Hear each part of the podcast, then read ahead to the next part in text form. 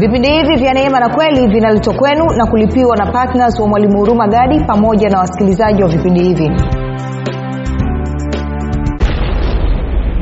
ninapoomba kwa kunena kwa lugha maanaake roho yangu inaomba. Na roho yangu inapoomba maanaake inachukua udhibiti. Na roho yangu ikichukua udhibiti maanaake ni kwamba nafisha naua matendo ya mwili na kwa maneno inanisababisha kuenenda katika roho.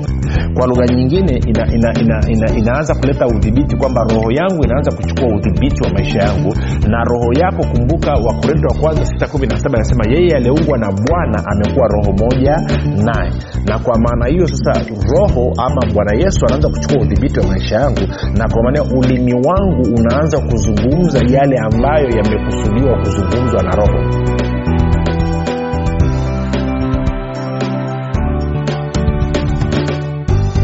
popote pale ulipo rafiki ninakukaribisha katika mafundisho ya kristo kupitia vipindi vya neema na kweli. Jina langu naitwa huruma gadi. Ninafuraha kwamba umeweza kuungana nami kwa mara nyingine tena ili kuweza kusikiliza kile ambacho bwana wetu yesu kristo ametuandalia. Kumbuka tu mafundisho ya kristo yanakuja kwako kila siku muda na wakati kama huu yakiwa na lengo la kujenga na kuimarisha imani yako wewe unanisikiliza ili uweze kukua na kufika katika cheo cha kimo cha utimilifu wa kristo. Kwa lugha nyingine ufike mahali uweze kufikiri kama kristo uweze kuzungumza kama kristo na kutenda kama kristo kufikiri kwako rafiki kuna mchango wa moja kwa moja katika kuamini kwako. Ukifikiri vibaya utaamini vibaya lakini kama utafikiri vizuri basi ni dhahiri utaamini vizuri. Hivyo basi fanya maamuzi ya kufikiri vizuri na kufikiri vizuri ni kufikiri kama kristo. Na ili uweze kufikiri kama kristo huna budi kuwa mwanafunzi wa kristo. Na mwanafunzi wa kristo anasikiliza anafuatilia mafundisho ya kristo kupitia vipindi vya neema na kweli. Tunaendelea na uchambuzi wa kitabu cha yakobo ama waraka wa yakobo. Tuko katika ule mlango wa tatu. Na kama utakuwa unakumbuka kipindi kilichopita tulikuwa tunaangalia uh, yakobo anasema kwamba ulimi haufugiki. Na kwa maneo nikawa nimeanza kukumegea namna gani basi kutaka kudhibiti ulimi wako ufanye nini. Na nikaa tumeanza kuangalia swala la moyo. Na leo tutaendelea kuongeza pale ili tuweze kuweka mambo yakayo sawasawa na kwa maana hiyo basi ili uwe una, una, una ujuzi wa namna ya kudhibiti ulimi wako. Kwa sababu anasema mtu anayedhibiti ulimi wake ni mtu ambaye anaweza kudhibiti mwili wake wote kumbuka mafundisho hayo yanapatikana katika youtube chanel yetu inaitwa mwalimu huruma gadi lakini pia kama ungependa kupata mafundisho hayo kwa njia ya telegram ama kwa njia ya sauti basi tunapatikana katika mtandao wa kijamii wa telegram. Telegram inafanya kazi kama whatsapp. Kwao unaweza ukatumia ujumbe mfupi tukasema ni niunge nawe ukaunganishwa. Namba ni 78952 kuna grupu linaitwa wanafunzi wa kristo kwa hiyo utaunganishwa na utakuwa unapata mafundisho haya kila siku alfajiri saa kumi alfajiri. Kila siku saa kumi alfajiri unapata mafundisho haya. Kwa hiyo kama ungependa kufanya hivyo uanze siku yako na mafundisho haya ya siku basi unaweza ukafanya namna hiyo napenda kutoa shukrani za dhati kwa mungu kwa ajili ya kwako wewe ambao umekuwa ukisikiliza na kuhamasisha wengine waweze kusikiliza. Lakini pia namshukuru mungu kwa ajili ya kwako wewe ambao umekuwa ukifanya maombi kwa ajili ya wachezaji wa vipindi vya neema na kweli kwa ajili ya kwangu pamoja na timu yangu. Nasema asante sana kwa maombi yako. Na mwisho pia natoa shukrani kwa mungu kwa ajili ya kwako wewe ambao umefanya maamuzi ya kuwa patna wa vipindi vya neema na kweli na unachangia gharama za kupeleka injili kila mwezi. Nasema asante sana neema na amani ya bwana wetu yesu kristo zidishe kwako sana sana. Uh, baada ya kusema hayo basi nataka tuendelee sasa tuende kwenye yakobo mlango ule watatu na tukifika kwenye yakobo mlango wa tatu tulikuwa tumesoma na kumbuka nikukumbushe kwa sababu ya, ya kiswahili, kwenye kiswahili kilichotumika kwenye suv ni kigumu kidogo. Kwao natumia bibilia ya tafsiri ya neno. Naona inatumia maneno ambayo yanaeleweka kwa wakati huu. Na kwa maana hiyo nitakapokuwa nikisoma na wewe unasoma labda kwenye suv mi nasoma kwenye neno ukiona kuna tofauti yote usipani. Kijua natumia bibilia ya tafsiri ya neno. Kwao tulikuwa kwenye mstari wa saba ule mpaka mstari ule wa, wa, wa kumi na mbili. Anasema hivi kwa maana kila aina ya wanyama ndege wanyama watambaao na viumbe vya baharini vinafugika na vimefugwa na binadamu. Anasema lakini hakuna mtu awezaye kuufuga ulimi. Ni uovu usiotulia umejaa sumu iletayo mauti. Labda nizungumze kidogo hapa. Uh, kati ya kitu ambacho kinaleta kina, kina shida na migongano vita inaanzishwa kwa sababu ya maneno ndoa zinavunjika kwa sababu ya maneno. E, nini wa, wa, partners kwenye biashara inavunjika zile partnership ama uhusiano wa kibiashara unavunjika kwa sababu ya maneno. Lakini pia tunafahamu kuna watu wanafungwa kwa sababu ya maneno. Kwa sababu mtu mwingine ameamua kushuhudia uongo dhidi ya mwingine ndio maana ikakataza ikasema usimshuhudie jirani yako uongo. Kwa nini? Kwa sababu ni maneno yanatumika. Kwao maneno na kitu ambacho nimeona uh, ulimi unaleta shida ni walau katika maeneo mawili makubwa. Katika eneo la kwanza ni pale ambapo mtu anakuwa ana uduni ndani yake kwa kiingereza anasema yuko inferior. Na kwa maana hiyo kwa sababu ya ule uduni ama ya kujiona yeye ni duni basi inabidi atumie maneno ya uongo na kujikweza. Na nyingine nayoiona ni ile ambapo mtu anatumia maneno maneno anatumia ulimi kujihami kwa maana ya kwamba edha amefanya kosa kwa anataka kujihami ama ana nafasi yake anaona inatishiwa kwa anataka kujihami na kadhalika na kadhalika. Kwa anasema ulimi huu ni kasheshe tupu. Na kwa maana anasema wanyama wa mwituni wanafugika lakini ulimi haufugiki. Na anasema mwisho wa siku anasema ulimi ni uovu usiotulia umejaa sumu iletayo mauti. Na nikakuonyesha kwenye kwenye uh, mithali 1821 anasema uzima na mauti viko katika uwezo wa ulimi. Na kwa maana anazungumzia hapa anachozungumza yakobo anazungumzia kwamba kwa watu ambao wanatumia ulimi wao isivyokuwa sahihi. Hajasema kwamba ulimi ni kitu kibaya lakini alikuwa anatokea kwenye upande ambao unaangalia watu ambao wanatumia ndimi zao kuachilia maneno ambayo hayaleti uzima bali yanaleta mauti. Na ndio maana anasema umejaa sumu na kama ujui hiyo tafuta watu ambao ni nini ni, ni, niseme? Watu ambao ni wachonganishi watu ambao wamejaa fitna watu ambao wamejaa husuda watu ambao wamejaa wivu. Uangalie jinsi ambavyo wanatumia maneno kuharibu wengine jinsi ambavyo wanatumia maneno kusambaratisha maisha wengine. Na yote ni kwenye ulimi. Na siku hizi uh, tuna mitandao ya kijamii na usipokuwa mwangalifu uh, maneno yanatumika kule yamesababisha madhara mengi sana kwa watu. Na angalia kwa mfano kama kwenye taifa la marekani. Taifa la marekani wana kitu wanaita sahivi wanaita cancel culture. Maana ni kwamba wameanzisha utamaduni wa kufutana. Na kwa maana hiyo wanaweza wakachukua kasentensi ka kadogo ulikokasema alafu wakakatafsiri vibaya na wakaanza ku, ku, kupiga kelele edha kupitia mtandao wa twitter ama kupitia instagram ama sijui kupitia nini kuhakikisha kwamba wewe unafukuzwa kwenye kazi yako ama wewe unaondolewa kwenye nafasi fulani.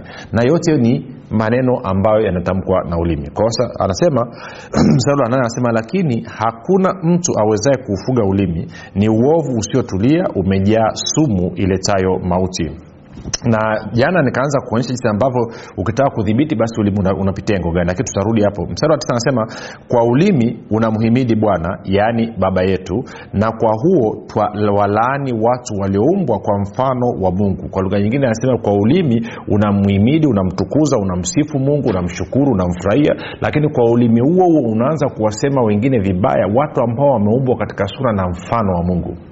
Unaanza kuwasema vibaya kwa sababu unajua um, E, nizungumze kitu kimoja hapa kinaweza kisiwe kizuri sana lakini ngoja tukizungumza hivyo hivyo. Kwa mfano katika ukristo tuna tuna madhehebu mengi na tuna huduma mbalimbali e, ambazo ziko katika mfumo wa kimadhehebu anyway.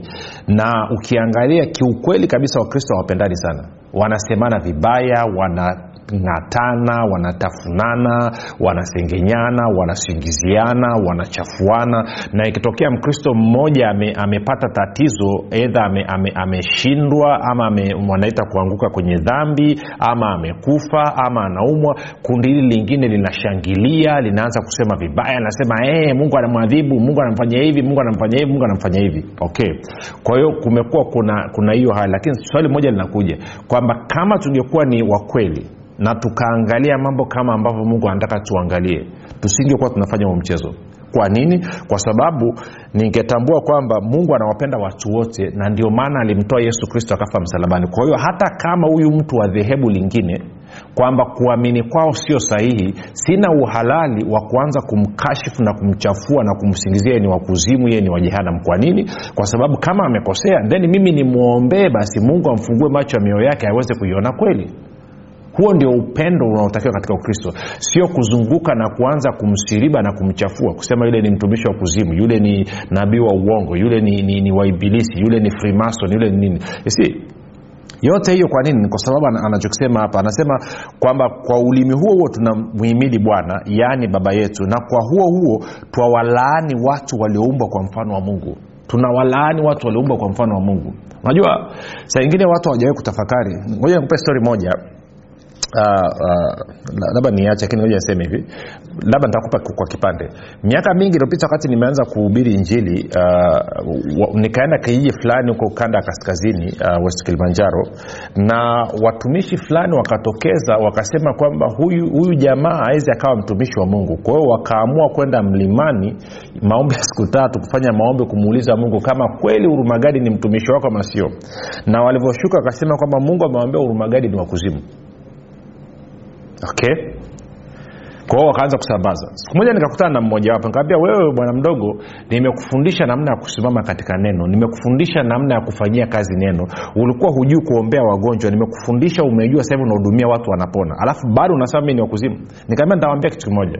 Nenda kawaambia walikuwa kwa watatu. Nenda kawaambia na rafiki zako pia kwamba mimi sikujiweka kwenye hii kazi. Mimi nilikuwa niko bize na maisha yangu na kufa bwana yesu kwa utashi wake na hekima yake akaamua kunichukua na kuniweka katika hii kazi. Kwao unavyoanza kunishambulia mimi hunishambulii mimi unamshambulia huyu aliyenituma. Na kama kuna vitu unayoona mimi nafanya sio sahihi basi ulitakiwa uongee na huyu aliyenituma. Kwamba huyu mtu uliyemtuma na kumweka katika hii nafasi hafanyi mambo ambayo ni sio sahihi. Badala ya kuzunguka unanichafua. Kwa hiyo nikaambia ndugu mimi mkinichafua haina shida. Lakini yuko ambaye amenituma huyo mtadili naye sasa kwa nini? Haina tofauti na hii hapa kwamba wewe mungu unamsifu unamtukuza lakini mwanadamu mwenzio aliumbwa katika sura na mfano wa mungu unageuka unaanza kumrarua na maneno. Ndicho ambacho kinazungumzwa hapa. Kwa hiyo anaendelea anasema anasema wengine wanataka kujua nini kiliwapata wale wajamaa? Utaki kujua we tuyaache hivyo. Kumi anasema katika kinywa kile kile hutoka baraka na laana. Ndugu zangu haistahili kuwa hivyo. Kwa hiyo anasema kwenye kinywa hicho hicho inatoka nini? Baraka na laana kinywa hicho hicho unatoka mauti na laana. Anasema haistahili kuwa hivyo. Lazima edha chagua kuzungumza maneno ya baraka ama chagua kuzungumza maneno ya uzima. Chagua I kuzungumza maneno ya baraka ama maneno ya, ya, ya, ya, ya, ya laana. Ama chagua maneno ya uzima ama maneno ya mauti. Lakini huwezi ukachanganyisha kwamba unazungumza baraka na laana unazungumza mauti na uzima. No lazima uchague. Sasa kwa bahati mbaya watu wengi hawajui hilo wakiongea wanafyatuka tu hawajui kwamba maneno yao mwisho wa siku yana mchango ama yana athiri sio tu mwelekeo wa maisha yao wao wenyewe lakini pia yana athiri watu wanaowazunguka pamoja na mazingira ambayo yanawazunguka. Na ndo maana wakati natengeneza kitabu cha nguvu ya ukiri nimezungumza sana hilo kwamba maneno yako ya kila siku edha ama yanaachilia uzima baraka na mema au maneno yako yanaachilia mauti laana na maovu. Na mithali 1821 anasema kwamba maneno yako ni kama mbegu. Kwao kila unavyoongea maanaake ni kwamba unapanda. Na anasema mwisho wa siku utakula matunda ya hicho ulichokipanda. Na kwa maana hiyo bustani yako rafiki inaweza ikawa imejaa miti ya baraka miti ya uzima miti ya, ya mema ama bustani yako kama imejaa miti ya mauti ama mti wa mauti mti wa laana pamoja na maovu. Uabuzi ni wakwako na yote anafanyika kupitia kwenye kinywa na ndicho ambacho yakobo anajaribu kusisitiza hapa anasema haifai dakika moja unazungumza baraka dakika nyingine unazungumza laana. Sasa sisemi kwamba mimi naezungumza na wewe kwamba mimi ni mkamilifu sana hapana. Lakini najua hayo at least nimeanza kufanyia mazoezi katika maeneo fulani fulani kurekebisha kinywa changu ili niweze kuzungumza mambo ambayo nataka niyaone katika maisha yangu ili kuzungumza mambo ambayo nataka niyaone katika watu wanaonizunguka na ndio maana nikakuandikia kitabu cha nguvu ya ukiri. Na nikasema kwa wale ambao hawawezi kutengeneza ukiri binafsi nikakuwekea sampo ya nguvu ya ukiri ambayo kuna kiri mbalimbali. Na nikasisitiza tena nitaendelea kusisitiza tena. Kuna walau katika kitabu cha nguvu ya ukiri ziko kiri tatu ambazo ningependa uzifanye kila siku. Ukiri wa haki ukiri wa baraka na ukiri wa uzima. Ukiweza kufanya kila siku kwa zaidi ya mwezi mmoja maisha yako lazima abadilike kwa nini? Kwa sababu kwa maneno yako utahesabiwa haki kwa maneno yako utahukumiwa. Tuliona bwana yesu anasema kwamba kwenye kinywa cha mtu maneno yanatoka kinywani yanatoka moyoni. Na haya ndio mambo ambayo yanamtia mtu unajisi. Sio habari ya kula. Na kwa maana hiyo nikakwambia kipindi kilichopita kwamba kama unataka kudhibiti ulimi ambao uh, yakobo amesema hauwezi kufugika basi maanaake nini? Usiangaike na ulimi nenda kaangaike na moyo wako hakikisha moyo wako umejaa kitu ambacho ni sahihi. Na ndio maana paulo akasema kwamba neno la kristo likae kwa wingi mioyoni mwetu. Kwa hiyo kipindi kilichopita nikwambia mambo mawili yatatusaidia ili ulimi utamke. Kwa sababu ulimi kazi yake ni kuumba maneno yaliyoko ndani ya moyo wako. Na usisahau kitu ambacho nilikwambia. Nikakwambia kwamba una midomo miwili kama unakumbuka. E, tuliona kwenye kwenye warumi kumi mstari wa sita hadi wa saba. Anasema anasema ile haki patikana kwa amani nasema hivi usiseme moyoni mwako. Kwa hiyo nikakwambia una mdomo mmoja wa ndani ambao katika moyo wako na una mdomo mwingine wa nje huu ambao unatumia kula chakula. Na nikakwambia kwamba uh, itakapofika mahali mdomo wako wa ndani maanake kilichoko kwenye moyo wako kinakubaliana na mdomo wako wa nje hilo jambo linaumbika linadhihirika. Lakini ikitokea mdomo wako wa ndani na mdomo wa nje vinapishana basi nikakwambia hicho kinachosemwa katika mdomo wa ndani ndicho kitakachoshinda hilo ulishike ni la muhimu sana. Kwamba ndio maana watu wengine wanasema mbona nimekiri haijatokea? Ni kwa sababu mdomo wa nje unazungumza kitu kimoja lakini mdomo wa ndani unazungumza kitu kingine.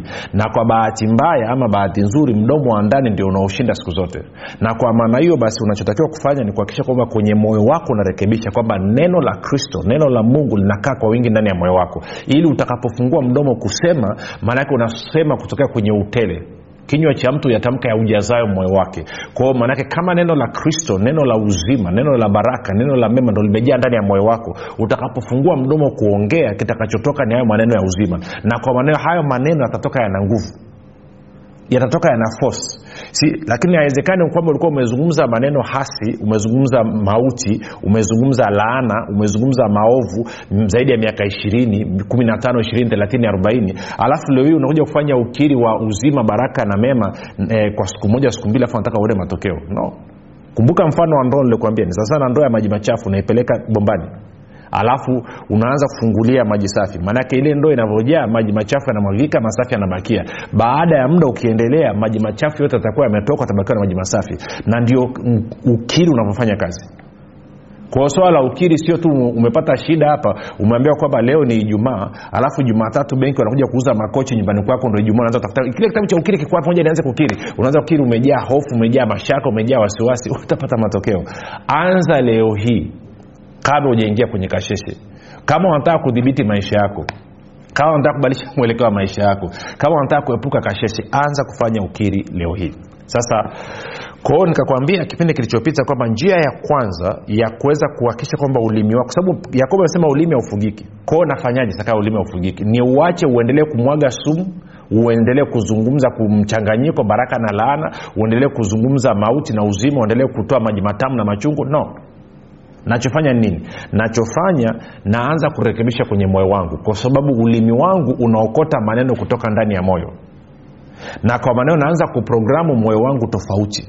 Ili nini? Ili kila mara nitakapofungua kinywa kuzungumza basi huu ulimi hauna ujanja zaidi ya kuzungumza ile moyo wangu. Unaona jinsi ilivyo nyepesi rafiki? Kwao siangaiki na ulimi naangaika na ndani ya moyo. Sasa hiyo ilikuwa ni njia ya kwanza. Njia nyingine ya pili ambayo nilikwambia nitakupaka njia mbili tatu namna lakini njia nyingine ya pili ya, ya, ya kudhibiti kudhibiti ulimi wako ni kupitia kunena kwa lugha. Kupitia kuomba katika lugha yako ya rohoni. Kupitia kunena kwa lugha. Si una, kama wewe ni mnenaji wa lugha sana kadi unavyonena kwa lugha maana yake kuna mambo yanatokea. Unapoomba katika roho ama kuomba kwa kunena kwa lugha kwa lugha nyingine maana yake ni kwamba wewe unaenenda rohoni na unavyoenenda rohoni inasababisha mambo kadhaa. Kwao mambo kadhaa kitu cha kwanza tena kuonyesha kwenye warumi. Warumi mlango ule wa nane. Warumi mlango wa nane alafu nitaanza mstari wa kumi na mbili. Warumi nane mstari wa kumi na mbili mm-hmm. anasema hivi kumbuka anasoma bibilia ya tafsiri ya neno. Anasema kwa hiyo ndugu zangu sisi tu wadeni si wa mwili ili tuishi kwa kuufuata mwili. Kwa maana mkiishi kwa kufuata mwili mtakufa. Lakini kama mkiyaua matendo ya mwili kwa roho mtaishi. Ama mkiafisha matendo ya, ya mwili kwa roho mtaishi. Kwa hiyo anasema siishi kwa kufuata mwili naishi kwa kufuata roho. Na njia mojawapo ya kuishi kwa kufuata roho anasema ni kupitia kuomba. Nitakuonyesha muda sio mrefu kuomba kwa kunena kwa lugha. Kwao unapoomba kwa kunena kwa lugha anasema ni kwamba unafisha unaua matendo ya mwili. Sasa wengine anasema matendo ya mwili ni yepi okay. Nafuraha kwamba umeuliza. Tuende matendo ya mwili ni yepi tuende kwenye wagalatia tano. E, wagalatia mlango wa tano. Tutaanza nianze ule mstari wa kumi na sita alafu tasoma mpaka mstari wa kumi mpaka mstari wa ishirini. Moja nirudi kwenye kiswahili cha kawaida suv anasema hivi. Anasema uh, anasema basi nasema enendeni kwa roho wala hamtatimiza kamwe tamaa za mwili. 17 kwa sababu mwili utamani ukishindana na roho na roho hushindana na mwili. Kwa maana hizi zimepingana hata hamwezi kufanya mnayoyataka. 18 lakini mkiongozwa na roho hampo chini ya sheria. Basi matendo ya mwili ni dhahiri. Ndiyo haya. Uasherati uchafu ufisadi ibada ya sanamu uchawi uadui ugomvi wivu hasira fitna faraka uzushi. Naona eh? alafu anaendelea anasema husuda ulevi ulafi na mambo yanayofanana na hayo. Katika hayo nawaambia mapema kama nilivyokwisha kuwaambia ya kwamba watu watendao mambo ya jinsi hiyo hawataurithi ufalme wa mungu. Kwa hiyo anasema kuficha matendo ya mwili ni kuenenda katika roho. Ukienenda katika roho kwenye warumi nane kule kumi na mbili kumi na tatu anasema unayafisha unayaua matendo ya mwili. Na matendo ya mwili umetajiwa ndio haya hapa. Sasa njia moja hapa kuenda katika roho ni nini? Of course ni kufanyia kazi neno kama nilivyokuambia. Kwa sababu ukisoma yohana 663 bwana yesu anasema mwili haufai kitu. Maneno niwaambiayo anasema mwili haufai kitu roho ndio itiayo uzima. Maneno niwaambiayo ni roho tena ni uzima. Lakini ukienda kwenye kwenye wakorinto wa kwanza mlango wa kumi na nne wakorinto wa kwanza mlango wa 14 tukaanza mstari kama wa 13 anasema namna hii. Anasema uh, anasema anasema kwa sababu hiyo yeye anenaye kwa lugha na aombe apewe kufasiri. Maana nikiomba kwa lugha roho yangu huomba lakini akili zangu hazina matunda. Imekuwaje basi? Nitaomba kwa roho tena nitaomba kwa akili pia. Nitaimba kwa roho tena nitaimba kwa akili pia. Kwa hiyo ninapoomba kwa kunena kwa lugha maanake roho yangu inaomba. Na roho yangu inapoomba maanake inachukua udhibiti. Na roho yangu ikichukua udhibiti maana ni kwamba nafisha naua matendo ya mwili na kwa maneno inanisababisha kuenenda katika roho. Kwa lugha nyingine ina, ina, ina, ina, inaanza kuleta udhibiti kwamba roho yangu inaanza kuchukua udhibiti wa maisha yangu. Na roho yako kumbuka wakorinto wa kwanza 617 anasema yeye aliyeungwa na bwana amekuwa roho moja naye. Na kwa maana hiyo sasa roho ama bwana yesu anaanza kuchukua udhibiti wa maisha yangu. Na kwa maana ulimi wangu unaanza kuzungumza yale ambayo yamekusudiwa kuzungumzwa na roho kwa maana ya roho yangu ambayo imekuwa roho moja na kristo na kwa maana hiyo lugha yangu itabadilika kwa sababu tunafahamu roho mtakatifu au kristo ama mungu baba sio watukanaji sio wasengenyaji hawana fitna hawana husuda na kadhalika.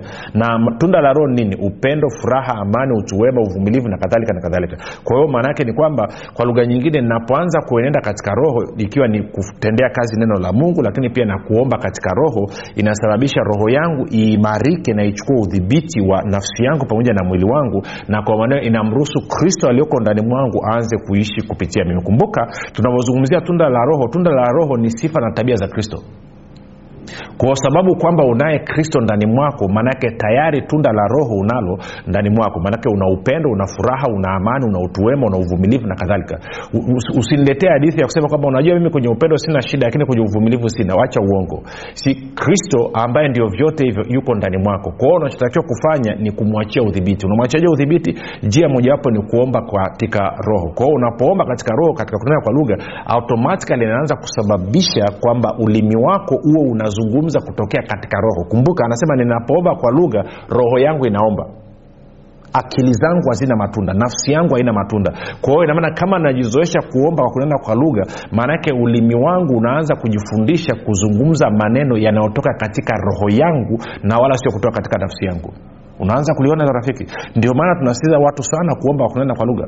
Sasa kuna wengine mnadhania kwamba kunena kwa lugha ya ni optional kwamba naweza nikanena ama naweza nisinene sawa usiponena kwa lugha haina maana kwamba ni mwenye dhambi. No lakini utashindwa kuishi katika viwango ambavyo mungu alikusudia. Utashindwa kufaidi matunda ya kile ambacho bwana wetu yesu kristo alikifanya.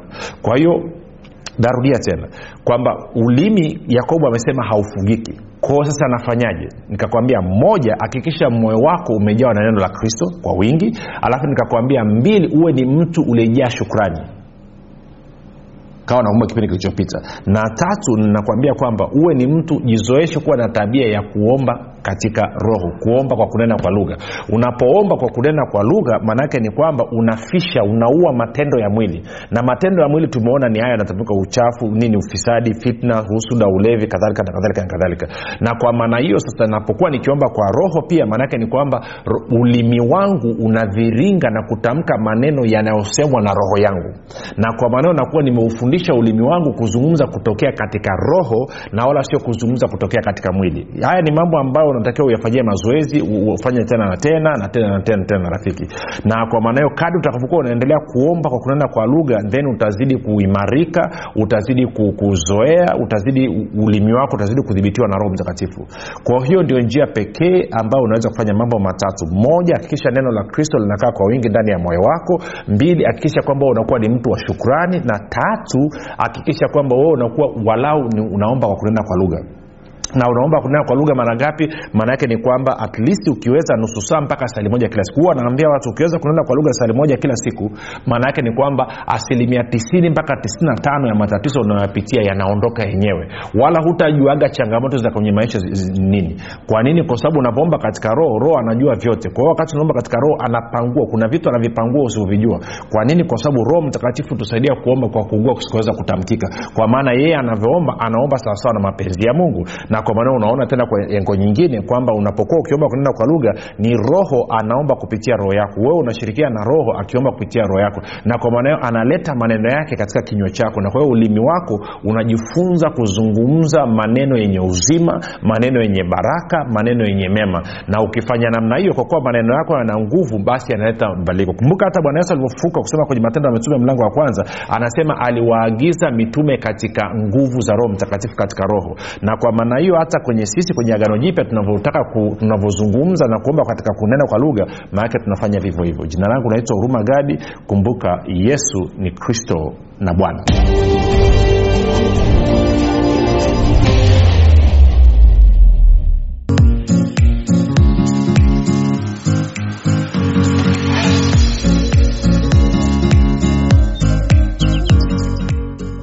imani makini siri ya ulinzi ustawi na mafanikio. Ni kitabu kipya kilichoandikwa na mwalimu huruma gadi. Ndani ya kitabu hiki utajifunza imani ni nini na ni tofauti kati ya imani na kuamini. Utajifunza hofu shaka na kutokuamini ni nini na ufumbuzi wa kuziondoa katika maisha yako. Na pia utajifunza jinsi ya kuwa na ujasiri na hivyo kuwa na udhihirisho mkubwa wa imani pamoja na jinsi ambavyo imani inashirikiana na neema ili kumdhihirisha kristo anayeishi ndani ya mkristo. Zaidi ya yote utajifunza jinsi ya kutumia imani na nguvu ya mungu kudhihirisha na kuumba chochote unachokitaka. Zaidi ya yote utajifunza jinsi imani inavyotenda kazi kwa kushirikiana na uvumilivu ili kumfanya mkristo afaidi ahadi zote za mungu hapa duniani. Rafiki maisha yaliyojaa uzima ushindi ustawi mafanikio furaha amani na maajabu yanakusubiri. Piga simu sasa kupata nakala yako. 764 au 789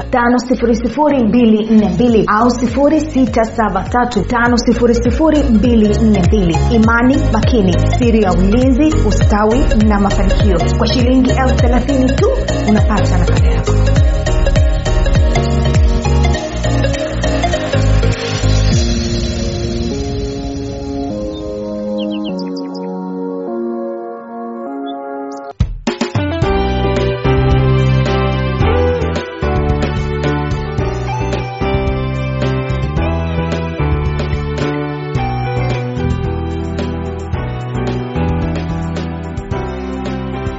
ukisikiliza kipindi cha neema na kweli kutoka kwa mwalimu huruma gadi usiache kumfolo katika facebook instagram na twitter kwa jina la mwalimu huruma gadi. Pamoja na kusubscribe katika youtube channel ya mwalimu huruma gadi kwa mafundisho zaidi. Kwa maswali ama maombezi tupigie simu namba 7645242 au 6735242